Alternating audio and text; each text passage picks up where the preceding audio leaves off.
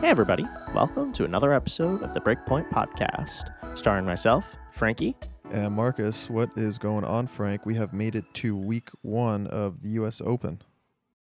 Oh, yeah. And Marcus is coming to us live from Davenport, Iowa. Yeah, it's it, it's really sexy here. Really enjoying it. No, I'm just kidding. I was actually pretty nice so far. We've we've driven through a little bit. My my girlfriend and I are moving across the country to Denver, Colorado, and we've uh, undertaken the road trip. So we're about halfway there, but I am super excited to be potting with Frankie here uh, and to be chatting about some US Open stuff that we got to get through. Absolutely. And of course, I think we should probably lead this episode off with the retirement of one of the most important players of tennis history, Andreas Seppi, who retired after his matchup at the US Open. so unfortunately, Marcus will not be able to be hitting with him in Denver um, unless he wants to continue playing in his retirement. Who knows? He's he's, he's going to go on the ATP Champions Tour with his boys Nalbandian and Ferrer and them. So uh, he's got to have someone to train with. Uh, I'm going to DM you on Instagram. Please answer. Uh, that is just something. Anyway, so now we are going to discuss the actual biggest story of the U.S. Open so far, uh, which is Serena Williams. So Serena uh, won her first two rounds um, including an upset win over Anett Kontaveit, which I think was a huge match that was watched all over the country. Seemingly, I think it was watched by 10 million people on ESPN alone, which is just insane numbers for prime time at the U.S. Open just on a regular weeknight. So, kind of just goes to show how popular she is. And you know, Marcus, I think.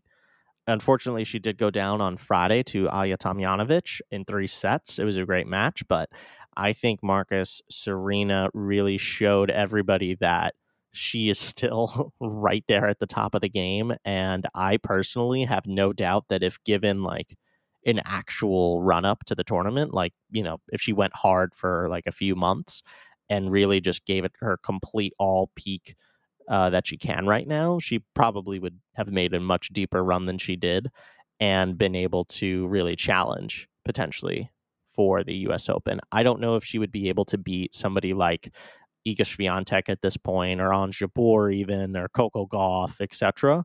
But to say that she's not in contention for it, I think would be a mistake. And and she was playing really, really well. Like I was impressed that even beyond match from match improvement, it seemed to be like game by game, she was getting better and playing herself into the tournament, uh, which was really, really incredible. And it's always good to get eyeballs on tennis, which Serena definitely did. Yeah, congratulations definitely to Serena on a great career. However, I don't think that career is over. I happen to agree with you. I did think you, she's going to come back within a year you, or two. I think she's going to have another child or two, and I think she's going to come back right after. Did you see in that post match interview, Frank, the when they asked her like, "Oh, is this really it for you?" That that was not a goodbye. Like, "Oh, this is really it." She was like, "Ah, you know, I don't know. You never know." That was like a Tom Brady, like, "I'm gonna retire now. You know what it probably was, Frank? I think she didn't expect to be playing this well and to be physically that in that good of shape because she looked really good after playing a two and a half hour match against Kontaveit and then almost a three hour match against Ajla Tomljanovic. Uh, she's not done. She's I, I think that she realized that she can still play at a very high level.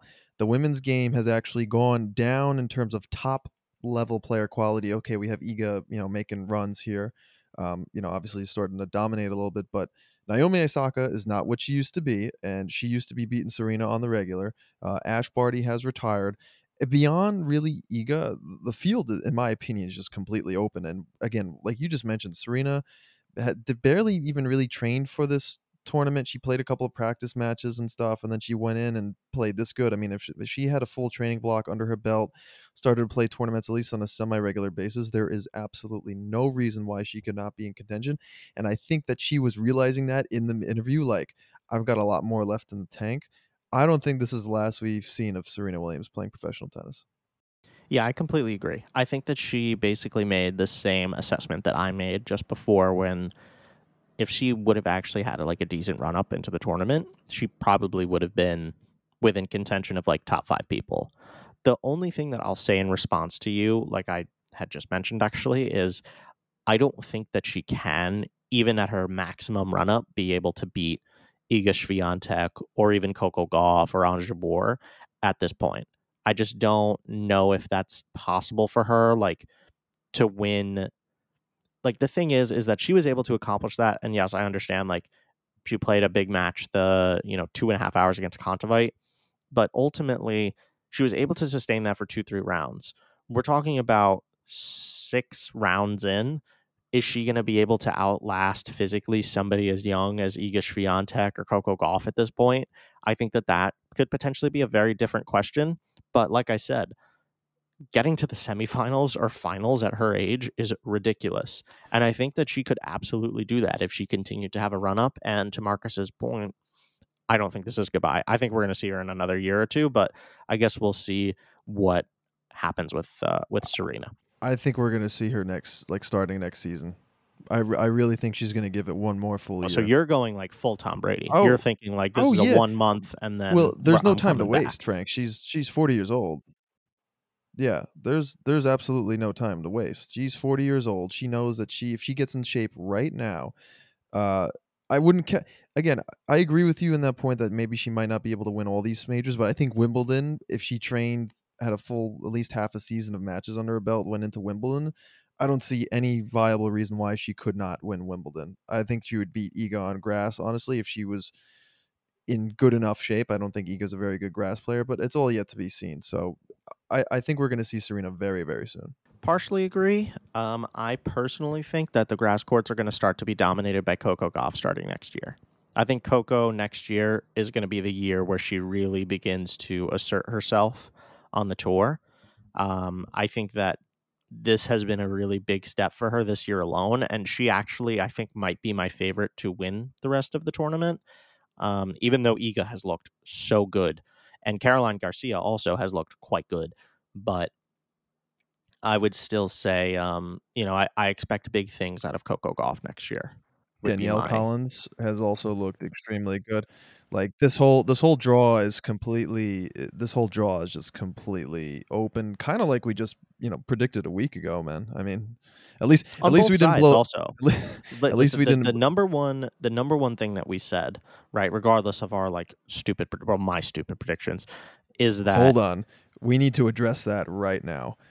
Well, that's what I'm I, addressing. I I picked Simona Halep to win the U.S. Open. She lost to a qualifier, and Frank picked Taylor Fritz to make it to the final, and he lost to a qualifier. So the Breakpoint Podcast curse is real, folks.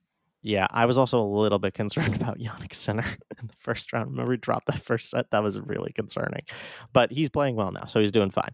But I think the number one thing that people need to remember about our predictions from the pre tournament is that actually they have come true. Because the number one thing that we said was that this tournament would be wide open, and we had no idea who was going to win, and it was going to be a pure match by match basis of like somebody could get hot and win this whole thing. And that I think has very much held true on both sides. This is definitely a very like vacuum level tournament where we have no idea who's going to end up winning. Um, but I think Marcus, like has just mentioned on the men's side, has basically gone according to plan, in my opinion. Like I don't think there's really been too many big upsets. The only notable super big upset has been Felix Auger-Aliassime losing, which you know is a real shock to no one that FAA choked something. So, uh, you know, just disappointing from him again. But Alcaraz has gotten into a little bit of trouble, but like he's been able to hold up. Jannik Sinner's gotten into a little bit of trouble, but he's been able to hold up, which I think is a really positive sign for those two guys that, you know, they've been able to sort of like, I feel like in the past, especially with Jannik, if he was really pushed into a corner, he was not able to really like overcome and assert himself. And I've seen him do that like last night against Nakashima. He was just not playing well. And then all of a sudden, like snap, flip, uh, switch flipped and like steamrolls him in sets two, three, four, which I think is a really positive sign. Nadal able to flip that switch against Fognini the other night, really, really awesome. But I think um, the players who, for me, have stood out the most so far, um, Daniil Medvedev looks so good, really, really good. Um, Marin Cilic, who Marcus is going to talk about a little bit more because he's been watching him quite intensely, has looked really, really good. And unfortunately, Cam Norrie has looked really, really good also. Oh yeah, shout out to Mackie McDonald supposed to be beating Cameron Norrie in the second round. My bad. Whoops, forgot to mention that Yeah. one. That's tough. yeah, no, Frank. that's that's a me. Also, Yeah. my other one that I was wrong with Uh-huh. um, was I flagged a potential upset alert with Sloane Stevens versus Iga, and Iga absolutely slapped her. crushed her. Yep, bad call there. But to be fair, that is I, I could see why you would think that, but yeah, Iga's on a mission right now. In terms of the men's side, yeah, I mean Tsitsipas also a total disappointment losing to uh, Galan, who I think is actually really good, but you just can't be losing six love six one in those first two sets if you're a top five player. No, that Um, was embarrassing. That was yeah. embarrassing. not good at all. Sinner, I'm a little concerned about because he's getting off to some slow starts in these matches, and he's have matches where he's just kind of like not snoozing, but just not playing well for sets at a time. And if he wants to beat an Alcaraz or someone in the quarterfinals, he really needs to tighten up his game. He cannot afford to go down a set or two to someone like that because they will put him away. Uh, Berrettini has looked relatively good. Played five sets today against Davidovich Fokina, which is no, who was absolutely no scrub. Uh, so he's going to be set up against a, gen- a a quite nice surprise that Casper Ruud is playing extremely well at this US, U.S. Uh, Open. Usually he gets smacked around at the Open, which is I guess explains why they put the man on court 12 first round. Jesus Christ, U.S. Open schedules. You can't put a five seed on court 12. That's not cool. But he's playing his way into the tournament. I'd like to see him against Berrettini. That'll be a good match. So I think the men's draw is shaken out to a to a really a, a good spot with all the big names still in there, uh, and now starting to play against each other. With our most notable match tonight, Frank, uh, Daniil Medvedev against Nick Kyrgios, who has also looked really really good so far. Kyrgios has looked great outside of like taking one set off, which like is his mo, so that's fine. You can catch our predictions for that match on our Instagram at Breakpoint Podcast 7, where we have been doing stories and lives and a bunch of really cool stuff. So you should definitely give us a follow there. And you'll see our predictions for most of these matches, or at least the night session matches, um, on the Instagram. And I think we might do a little, I think we might do an Instagram live tonight, very briefly for the predictions rather Yeah. than a story, which, which would be fun. Absolutely. Find us on Breakpoint Podcast 7 for an Instagram live starting at 7 p.m. Eastern, 6 p.m. Central. Or if you want to send Marcus a shirt, you can send it to a, a PO box in Denver because Marcus apparently owns no shirts. No comment. um, but uh, but yeah, I think the other story that I actually want to talk about really quickly. Um, I think we all expected big things out of Bora, Borna Coric for this tournament, and he just bowed out to Jenson Brooksby. Brooksby just absolutely manhandled him, which was a su- real surprise to me. Well, But Bro- I, I mean, Brooksby Brooksby played really well against Coric, and then got destroyed by Alcaraz so You know- quickly. You know what's funny about that? Well, first of all, I could see how he could beat Coric because I think Coric is still a little bit shaky, even though I know he just won a tournament. But like Brooksby can just really mess you up, and there's some players where you look at that like that could be a bad matchup. Um, but my my dad texted me the the next morning, and he wrote, and he quoted, he said, "You're only as good as your second serve." What look what happened to Jenson Brooksby and just got smoked by Alcaraz. So Jenson Brooksby is a good player, but if he really wants to improve, he seriously needs to work on his serve because it is an extreme liability. And for him moving forward, people are going to start figuring that out. But Alcaraz, yeah, just smothered him, didn't let Brooksby get into his weird rhythm where he starts hitting weird shots and doing weird shit. Um, Alcaraz just totally, totally in control of that. Alcaraz has looked great. So, you know, Frank, I, I'm excited for week two. I'm just really, really excited to be watching matches, especially tonight's. Yeah, and I think there's a just a lot of potential for really good matchups, which is which is nice for the Open, right? Because I think even in this round of 16, Tiafoe Nadal, that's no walkover for Nadal. Like I'm curious to see what the odds maker spreads are on that match. Norrie versus Rublev is going to be an absolute slugfest, especially considering that Rublev just played the match of the tournament uh, last round against Denis Shapovalov in five oh, yeah. sets. We forgot to talk about that.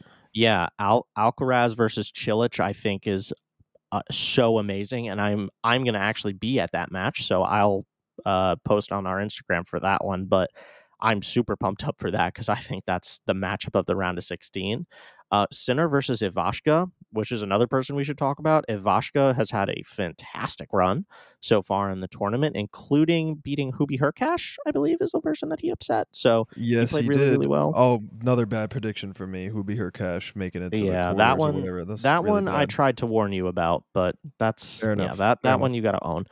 Um, Berrettini versus um, well, now it's going to be Berrettini versus Casper Ruud in the quarterfinals. That's going to be an awesome quarter. Um, I have no idea who's going to win that, but I'm really happy that Berrettini is playing well again and getting deep into majors because the guy is so talented, and the tour is just better with him. And of course, my favorite player, uh, Pablo Carreño Busta, playing Karen Khachanov. So PCB's got another chance to make it to a quarterfinals. And then we've got the match tonight, like we said, of Kyrgios and Medvedev. So just a ton of really, really exciting matchups. This is super good for the game. And Marcus, we're not going to give the match by match predictions. We're going to save that for the gram, save that for live, save that for stories. But if you could give me your top three players in order, who do you think is going to win the tournament? For the women's side, I'm gonna go Iga. I'm gonna go Iga, Coco, and I'm gonna go with Sabalenka. And for the men, I'm gonna go Alcaraz, Medvedev, Nadal. Women's side, I'm actually going to go with Iga 1, Danielle Collins 2. And That's a good. I will go with Caroline Garcia three. Ooh, that's bold. I like it though. Yeah. I really like it. That's a good bold call. yeah, I, like. I think I think I think Caroline Garcia has been playing really well. I don't know. Maybe I'm wrong. Maybe I missed a matchup with with our girl. There's just so Caroline many players No, playing she's well. playing. Oh. Caroline Garcia, Coco Gauff for a quarterfinal. That's box office. Stop. Jesus. awesome. Get your tickets, people. that's awesome. Yeah, that's going to be a good one. All right. Give me your On the men's. men's side, I will go with Medvedev one. Ooh. I will go with I gotta I'm sorry, I gotta see the draw here because I do not I I, I really don't want to say Nadal, but You're gonna have to. I think I'm gonna have to just because of the way that that side shakes out. I will go with Nadal. Yeah, I'm gonna go with Nadal too, and I'll go with. I'll tell you what, I'm gonna go with Nick Kyrgios at three. I How, think if Kyr- hold on a sec. How can you pick Medvedev and Kyrgios in the in the top three players to win a tournament if both of them are because I playing? Jake? think I think that that side, if Kyrgios wins that match, I think he's the best player left on that side of the draw. I think he's better than Berrettini. I think he's better than Casper Ruud. I think he's better than PCB. So he's got a clear run to the final, and then he'd be playing either Sinner, Alcaraz, or Nadal most likely. And I think that he would have a very legit chance against all of those guys. That's my logic. Alcaraz is fourth. Alcaraz slash Sinner, whoever wins that matchup, should they both get there, that's the fourth person. I think we gotta. I think we're gonna leave it at there for our listeners because I'm about to say something and I realize that we're gonna save it for the Instagram. So, people, thank you so much for listening. Follow us uh, on Instagram tonight for the Instagram live for the Medvedev uh, Kyrgios prediction. That's Breakpoint Podcast Seven on Instagram. We're on Twitter. We're on TikTok. Hit us up, email us, whatever you want to do. But we're excited to be taking our predictions tonight, and uh, Frank and I will see you in a few minutes to do those predictions. So. Um, let's get to it. Stay tuned. And uh, as always, if you're interested in being on the podcast, please DM us. If you want to join one of our stories, one of our lives, whatever, please DM us and we'll be happy to have you on to give your predictions. We've been doing that with Shelby and Arabelle, and it's been uh, it's been really great. So we'd love to have you on. Thanks for listening, and we will catch you guys next time. Shout out to Arabelle. She's the goat.